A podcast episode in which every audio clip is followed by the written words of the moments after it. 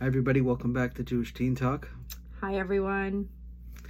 Uh, we are back with you, Jewish Teen Talk, answering questions um, that you sent in. Uh, even though there's a lot of things happening, this podcast is a priority for us, and we want to make sure that we get to answer your questions. Okay, so your first question that came up. I heard you mention that when you were younger you had anxiety.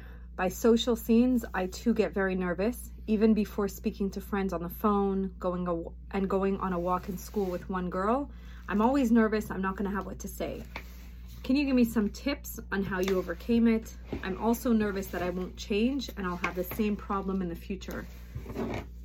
Thank you. I really love all the answers you give. So, um, could relate a lot. Also, you're welcome. Yes. Um, and we're happy that Jewish Teen Talk is helping you because that's what we're here for. We're here for, you know, Jewish teens and to give you a place to ask questions where we can address them. Um, we Explore also them, yeah. explore them and we also get feedback um, on some episodes and those are that's very valuable as well so keep sending those in um, so as far as your question i i went through that you know for many many years and there's times where it flares up as well um, and I remember, you know, feeling very nervous about what to say and what the other person's to think. Because a lot of times, you know, I'm in that space where what are they to think? And am I to say something that, you know, they'll make fun of or that they'll accept? So, also a lot of fear, a lot, a lot of fear with anxiety. Um, so, to say that I overcame it would not be the truth because depending on which which situation I'm in or um, you know where I'm at, sometimes it does flare up my anxiety and I feel it coming back. But definitely um, to give you hope because you know you're writing that you don't know if if you'll ever change. So first of all, the fact that you're writing in and asking and asking on Jewish Teen Talk, that's already proving that you believe in yourself and that there is um, there is a hope. there is hope exactly, and that it won't be the same problem forever. And so, just to give you some hope, even when for me as an adult it does flare up, maybe not as much, you know, not as bad as it used to be. Um, it's not as it's not as debilitating in the sense that like you know with years of therapy and um, just learning from others and getting support when I'm in that situation or when it comes up, I'm aware of it. Um, I, I think the first thing that helps is to have self acceptance and not to fight it. So, kind of like if anxiety is coming up for you, just to kind of like welcome it because a lot of times anxiety is trying to protect us. Mm. It might be, you know, a little bit more, um, it, it might be a little bit more intense than it needs to be because the situation is not as terrifying or is not as um, um, threatening. So, what I've heard, which is a really valuable advice, is kind of to welcome it, to be like, "Hey, you're back," or "Hey, you're around," and you know, thanks for thanks for popping in and trying to protect me. And then, kind of like, um, I, I think the next step would be like telling yourself it's okay. It's okay to feel anxious. Because um, I think that self acceptance is always the first piece. Um, and then, you know, as far as some tips, you know, the one that I'm thinking of that has helped me in different situations is to, first of all, do the opposite of what I'm feeling. So if I'm specifically staying away from people because of my anxiety, call up a friend, call someone up or go over to someone and say, Hey, how are you doing? Because when we do that, it doesn't like anxiety, like she was said in the past, and I'm sure he has a lot to share here. Um, anxiety is a liar. So it convinces us that we're in danger or that the other person is going to think these things about us or they're going to, you know, and which usually doesn't happen. So, if you're in a situation with one girl that you're walking with and you just don't know what to say, or even going on a walk in school with others, something that's helped that's I've heard is to think of the other person because then it takes you out of your all that anxiousness and what am I going to say and think of the other person and like focus on what they're saying. Um, that's something that I've heard in the past, which, you know, take what you like and leave the rest um, if it helps. And I'm sure, you know, I'll give the mic to Shua, the proverbial mic, to uh, weigh in his ideas as well.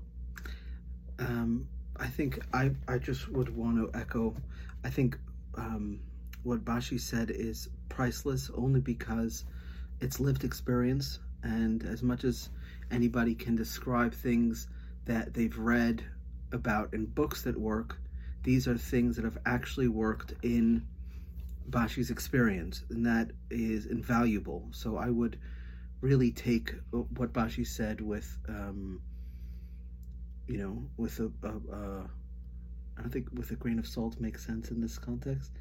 No, with a grain of salt means don't believe it. With a grain of sugar. With, she's funny. Um, to basically take what she says as um, something that works, you know, in real anxiety situations. The other thing is, you know, um, part of the reason why I um, became a therapist is because I love listening to people's stories. And just to chime in on what the last point that Bashi made is that, you know, if you're curious enough, everyone has incredible stories. And we can just hear from people their stories. And if you're listening to a good story, you know, and you're really curious about someone's life, the anxiety just melts away. Uh, so just to echo that point, that piece, um, maybe just um, you know one thing that that Bashi brought up about anxiety being a liar, it, and and the reason why it works to do the opposite of what anxiety says is because when our anxiety or fear or worries tell us to not do something, and we listen, it reinforces the idea that us not doing that thing help prevent anxiety. Because anxiety tells us that if we do this thing, terrible things are going to happen. Yeah. And not doing that thing means that those terrible things won't happen. So when we avoid and we don't do those things and the terrible things don't happen, that reinforces the idea see, anxiety was right. Hmm. So it's very important to you know, exactly as Bashi said, to do the opposite. Yeah, and maybe and maybe not to go too extreme. Like mm. like if you're gonna do the opposite, like anxiety is saying, you know, oh my gosh, I, I can't take a walk. I, I can't even think of going into that room and talking with everyone, or who am I gonna talk with? Um, a lot of times, you know, just focus on one girl um, focus on one person that you might feel a little bit more comfortable with right maybe someone who's a little bit more safe yeah and and you know and again like um, the anxiety is going to tell you all the reasons why um, either what she's going to think or what's going to happen and then you know a lot of times it's also about putting one foot in front of the other and just you know take one step and just say to her hey do you want to go for a walk and and i know that that for someone who's feeling anxious can be very, very difficult. So, in other words, take baby steps. You know, the Rebbe would always say that. Like, if you're going to try something new, do it very slowly. And, and going back to being kind to yourself like accept you know what right now i'm super anxious and just just be kind to yourself um, when it comes up and uh, know that you're not alone and there is a lot of hope and thanks for sending in this question i'm sure a lot of people can relate absolutely yeah and uh, even if it's you know in, in a um, in a anonymous setting, it is still very brave and very vulnerable of you to send in the question. So thank you. Yeah. Okie dokie. What's next? Okay, second question for tonight. Can I daven without a skirt in private? Right. I think so. I'm going to let Bashi weigh on this one just because it's a um, coming from a feminine perspective, unless it's a guy. And yes, if it's a guy uh, ask, ask, asking the question, you can daven without a skirt in private. uh, but if it's a girl, then um, I think what would be what's the purpose? In other words, can, can you? You can really do what you want in private. Nobody's going to stop you. There's no like tznius police that are going to bust your door down and arrest you for davening without a skirt in private. The question is, what's the purpose of what we're doing? If the purpose is to connect to Hashem, then connecting to Hashem um, while um, while not doing what Hashem is asking is kind of a contradiction.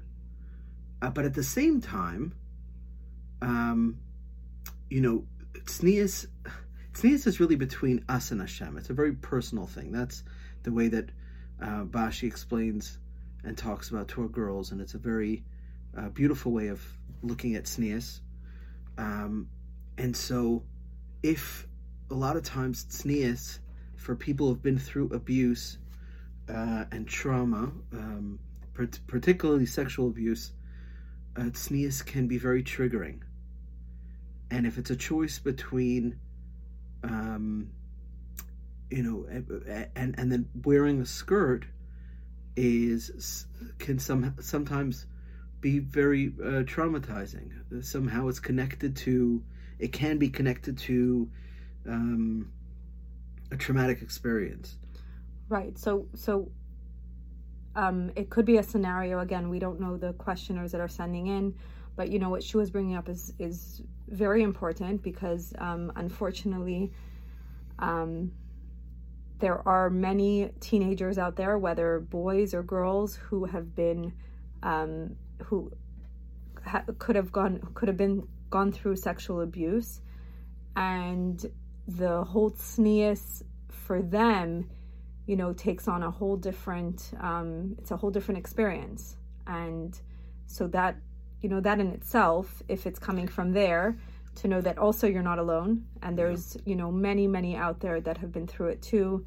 And um, yeah, so if it's coming from that, um, if it's coming from that, um, looking for a word, from that place, well, Hashem still wants to hear from you. I think that's what we wanted to tell you that if it's coming from a place where you it's difficult for you to do it, and if you are going to wear it, you're not going to connect to Hashem, then right. and you're in private, and it's not the, um, you know, I think that's better.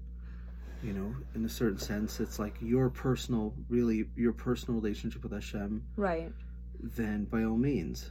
Right. So I want to come from a place where if the questioner that sent this in, it's not coming from a place of trauma or any form of whether sexual abuse or any form of abuse in that for that matter. So if you're just, you know, asking, you know, I, I when I daven in in public with others, I'll wear my skirt, but then you're just questioning, like, hey, if I'm in private and nobody's around, can I take off my skirt? So let's let's, you know, go let's take apart some words here. So daven. What is davening? So, like Shua said, when we're davening, it's all about talking to Hashem. It's all about connecting with Hashem. Then, when you ask the question about a skirt, so that would be, why would you be wearing a skirt in the first place? Like when you're davening in public, why are you wearing that skirt? Is it because you're wearing it for others? Mm. Um, or because that's the norm, because that's what you're supposed to do? Are you wearing the skirt because Hashem asked us to dress tznius? So I would also, you know, like question the skirt piece. And then let's go to the word private. So why why would it change if you were in private versus being in public? In other words, if you're in public and you're davening with others, you're wearing the skirt, are you doing that for others or are you doing it for your relationship with God? That's my question to you because essentially when we're davening whether we're with others or with ourselves it's all about god. It's all about connecting with him. Excuse me. And tznius itself which a part of it is wearing a skirt for a woman is something that god asked us to keep. It's one of the commandments. It's one of the mitzvahs. And as far as the privacy piece it's actually interesting because tznius is all about privacy Mm. is all about respecting our bodies, respecting ourselves. And yes, you know, people will question, and we've had these question this these questions on Jewish Teen Talk about, well, then why does it make a difference if it's over the elbow, under the elbow? And then that goes back to the fact that Hashem, this is one of his commandments that he asked us. So when you're in private and you take off that skirt, is it because people aren't around? Or is it because you're saying, look, I feel connected to Hashem and I can talk to Hashem and I feel like I can talk to Hashem even with, with the skirt off? So I'm just kind of like taking your whole question and kind of, you know, being a Jew and answering it with a question. But what does davening mean to you? What does wearing a skirt mean to you?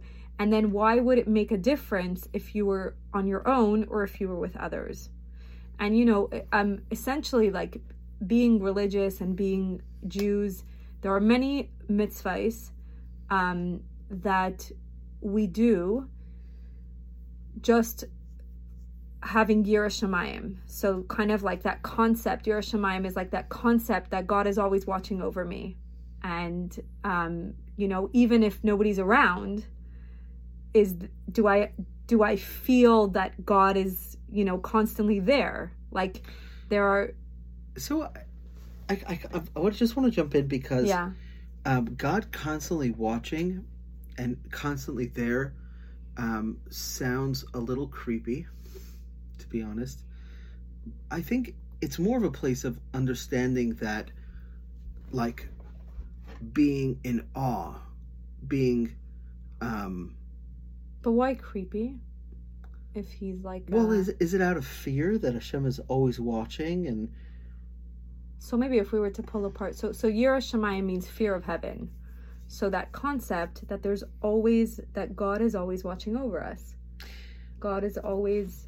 I I hear what you're saying, and maybe we can go into it a different time. But I I believe that there's a deeper idea of Yira. It's not just fear, because if it's a fear-based relationship, then that's not. um I don't know. I feel like it can be deeper, and it and it should be deeper.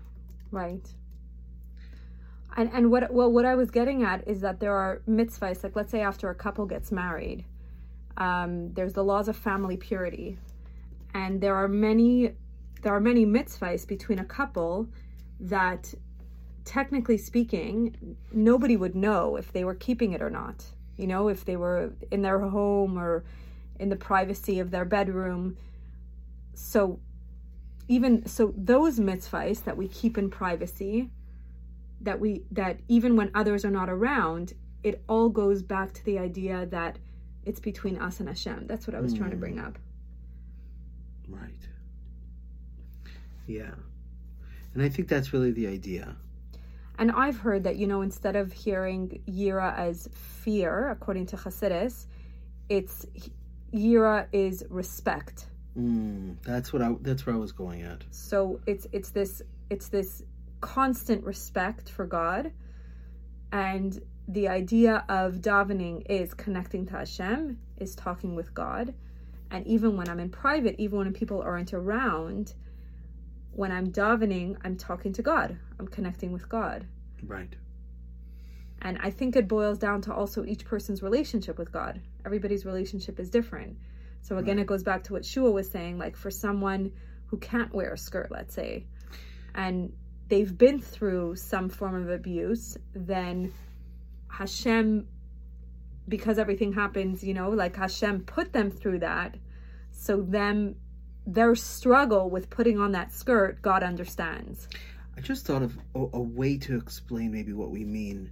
Um, because, you know, some people wouldn't daven at all if they were in private because they daven because that's something that they need to do because that's the rule. You know, in school you daven because it's part of the schedule, but I don't have a relationship necessarily with God outside of school, so I wouldn't daven if I was in private.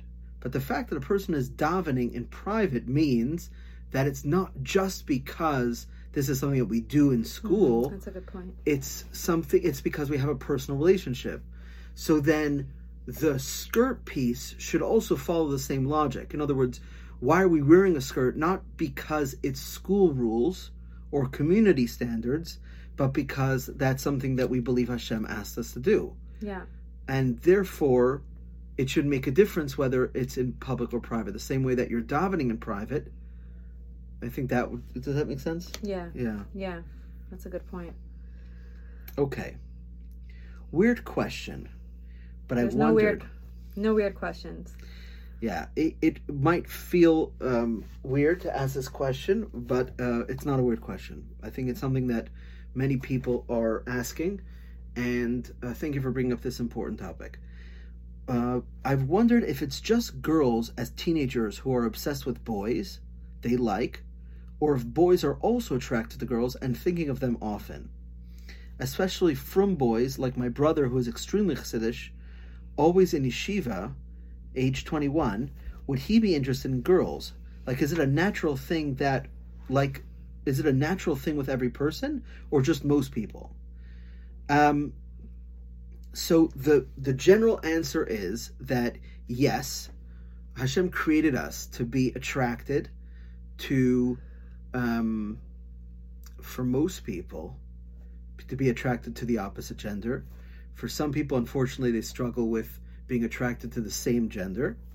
Um, and uh, but the the point is that boys, even if they are very uh, chassidish and very frum, that means you know they're very uh, into the um, service of Hashem and doing what they're supposed to be doing, and they are enjoying their life as a a uh, uh, which means a student learning the entire day, and they're and they're into that. Um, the idea is that bachrim eventually get married. Um, the ones who don't get married, it's unfortunate, but it's not the general rule. And in order for marriage to work, there needs to be attraction. So I think that bachrim who are working on themselves and want to focus on their learning might not allow that attraction to girls to take over, or they um, will work on it. Um, and I've spoken to many boys, very, very uh, uh, uh, frum boys, uh, religious boys who struggle with this idea um, and want to be in a place that's healthy so that they can focus on what they need to be doing. So yes, everybody has that um, that or most people have that there are some people who for whatever reason usually as a result of trauma but also um, just from the way that they are born do not have any um, obsession or thoughts um, about the opposite gender or about the same gender. They just don't think about those things at all. It, it, to the point that some people uh, might be uh, it's called asexual, where they, they might be repulsed or disgusted. Uh, usually it's trauma related, but it's not a, a, a, a uh, not popular, but it's not a, most people do have that attraction. Right, and it's developmentally um, the way. Yeah, it's the way that God created us and um, I th- I think that you know I echo everything Shua said. There are some teenagers that are more obsessed with with it than others. So again, you know, if if um, they're very tapped into that part of their sexuality and that piece of attraction, then some teenagers will be constantly thinking about you know whether it's girls thinking about boys or um, or guys thinking about girls and then others are maybe not as tapped into it or are um are um like uh, uh I'm, I'm trying to think of the word I keep getting stuck. Non-typical, or no, like others are um, a lot of times, you know, like um, focused on, you know, if they put themselves into their studies or they're focused, mm. you know, so that they there's not that much time and room and energy that's being put into it. And a lot of times, you know, that happens to boys that are in yeshiva, where you know it's not the time to start um, getting together with with girls, and so instead of thinking about you know those thoughts and and um, then boys will be i'm like hesitating here because i'm not a boy but from what i understand you know boys in yeshiva well, will getting frustrated or not being able to you know or not being able to focus on the learning because Yes. they're constantly being obsessed with these thoughts the, the, there's um there's also this piece that I wanted to bring up, and I'm sorry if you if you're in the middle of a thought. No, no, no. Okay. I, there's a piece I wanted to bring up is that sometimes it's not only abuse that we're talking about trauma. Ab- uh, trauma can also come from when someone's um, self-esteem is being constantly put down, and they're made to feel very, very low about themselves. So when someone feels very low about themselves, then they might think that the attention uh, from someone of the opposite gender and that attraction is like the best thing ever for them and that can lead them to feel more um, obsessed with it. Um, so you know it's important to, to figure out whether this is coming from a place where you know am i in a healthy place with myself and it's just a natural desire that I have, or it's coming from a place where I need this, and then that's something that should be looked into more carefully. Right. Just I think I think you're um, touching on the word obsessed, you know, and where that's coming from. So is Yeah. it like that developmentally natural part of you that's you know thinking about, um, you know, but but generally speaking, the way that you phrased your question. Yes, girls are thinking about boys at this age, and yes, boys are thinking about girls, Right. and some to a greater degree than others. Right. Okay, Okay.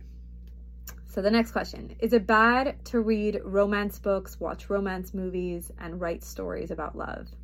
So I think this question is a good segue from the other, the one that we just um, addressed, because it is, again, you know, you're at that developmental stage, and we've been there too, Shua and I, we've been teens as well. Where you know we're we're programmed that way, like Hashem created us that way. Um, I mean, if you go back to the very first um, human beings. Um, you know, Adam was felt alone and he wanted um, connection and needed someone else. And then Hashem created Chava.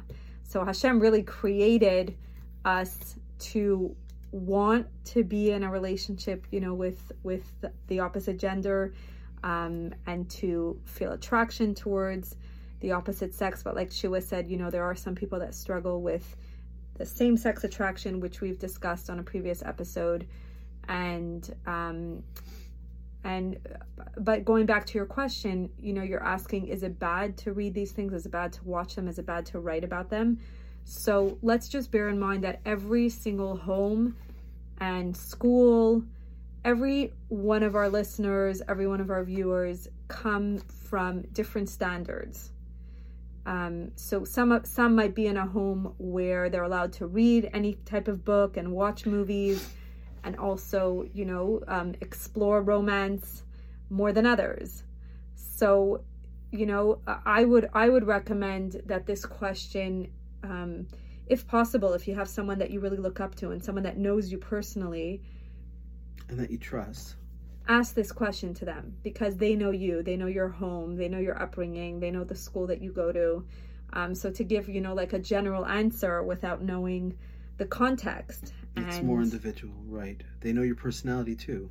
yeah but as far as you know wanting to read romance books and wanting to watch the movies or write stories about love i i would you know connect it to the to the question right before where it is developmentally appropriate that at this age you know You should be Um, wanting to.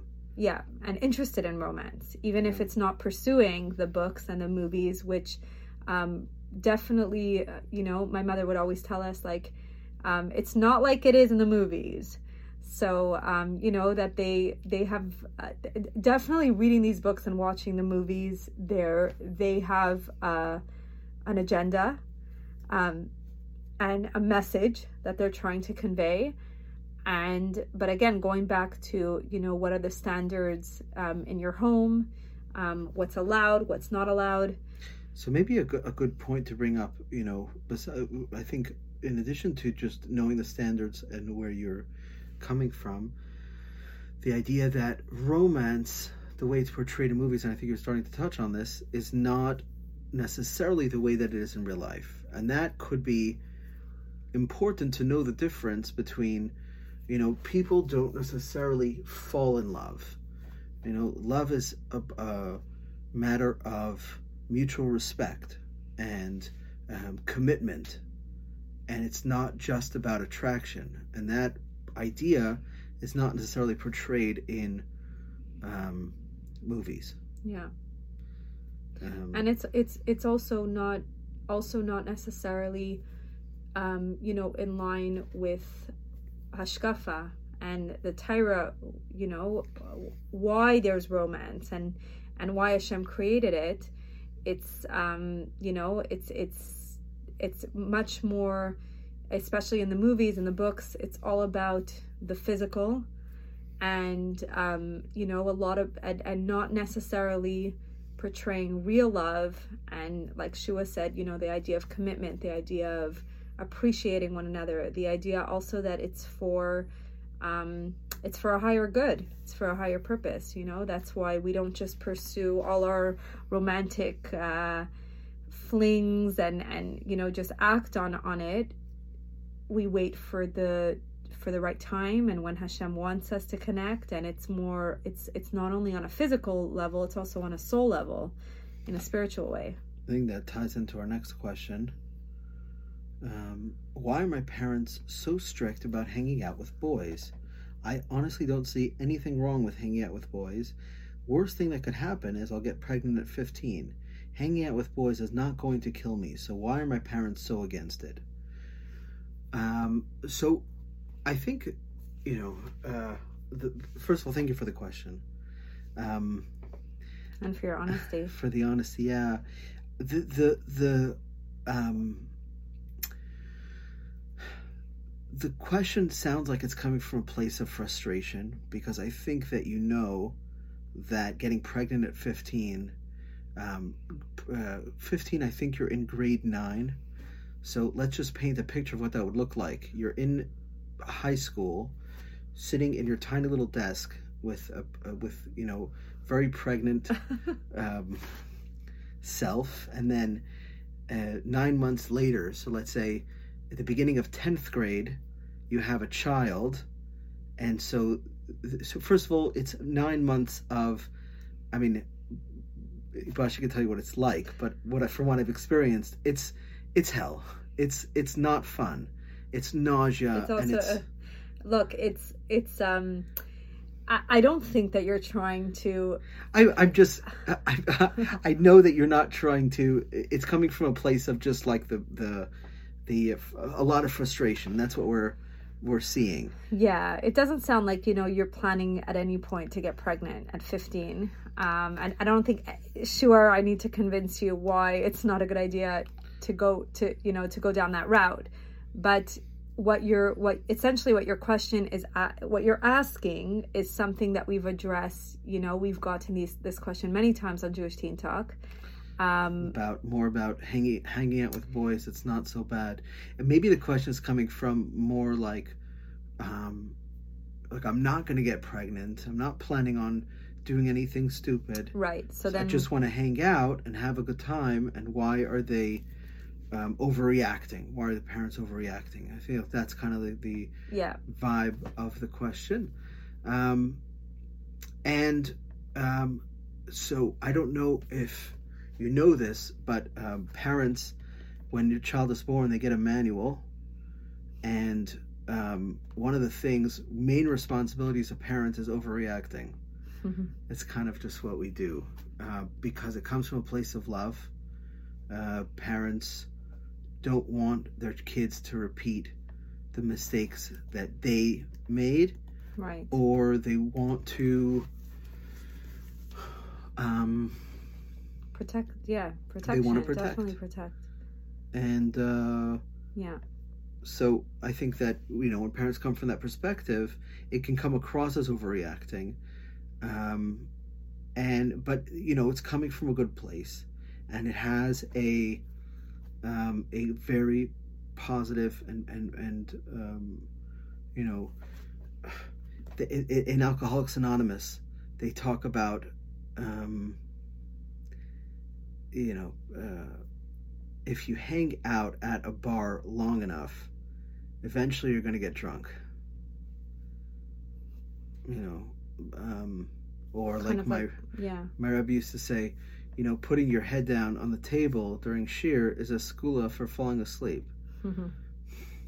Um, I strongly recommend if you want to um, hear more thoughts about this idea on Jewish Teen Talk to visit and listen to episode 18 and episode 19, where we addressed, you know, the idea of just a simple platonic relationship, just hanging mm. out with guys, just talking with them. What's wrong with it? It won't lead to anything.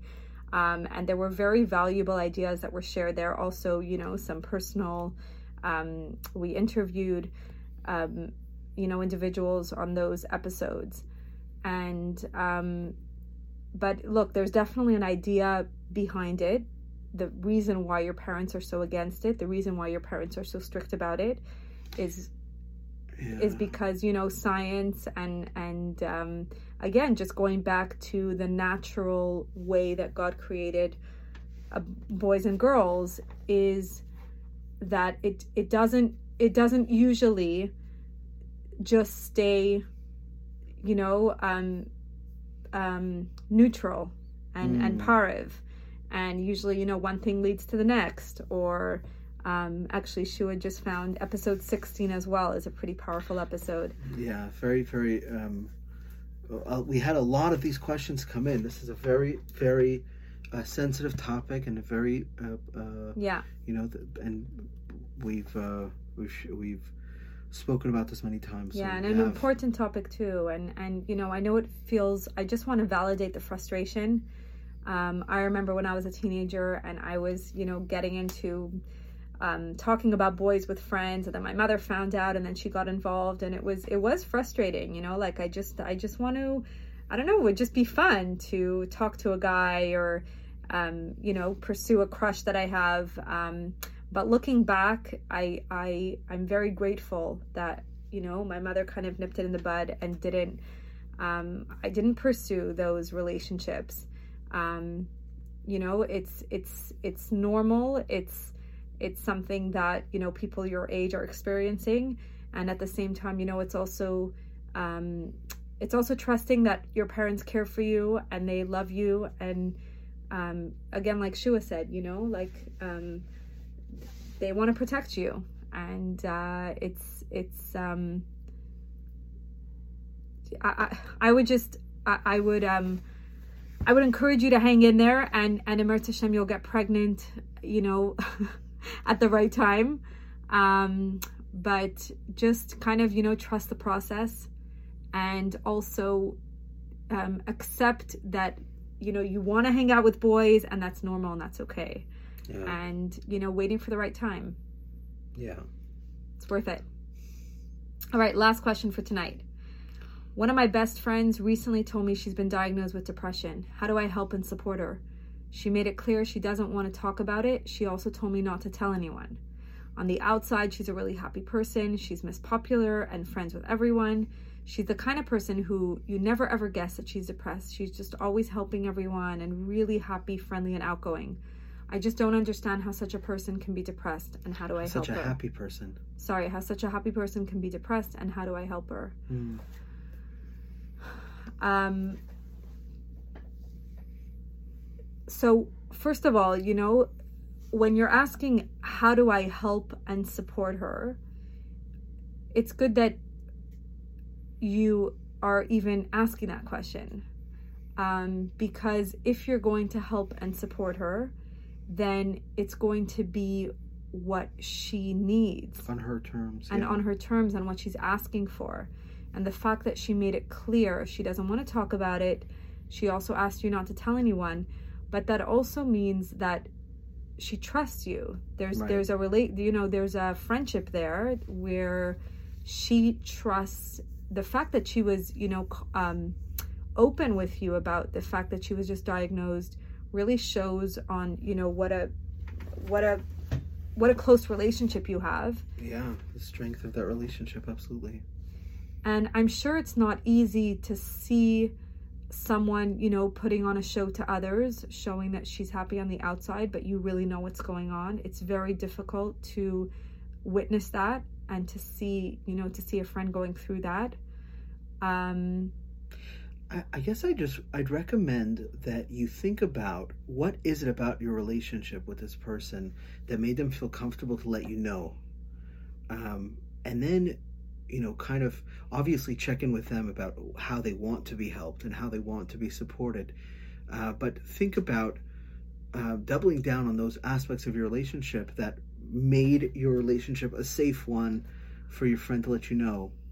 The other thing I think that that I, I, it's important to touch on is that the what I believe bothers us when someone is depressed and acting happy and, and outgoing and bubbly and help it and helpful is that it really shakes our ideas about what depression looks like because we have this idea that you can always tell if someone's depressed because they look miserable. Yeah. And when a, f- a person, it looks like they're functional and popular and happy and helpful and outgoing, and they're diagnosed with depression, clinical depression, um, it really shakes our understanding of what depression is and how you could never really know what someone's going through. Yeah. And I think that's, you know, the general rule is be kind always because you really never know.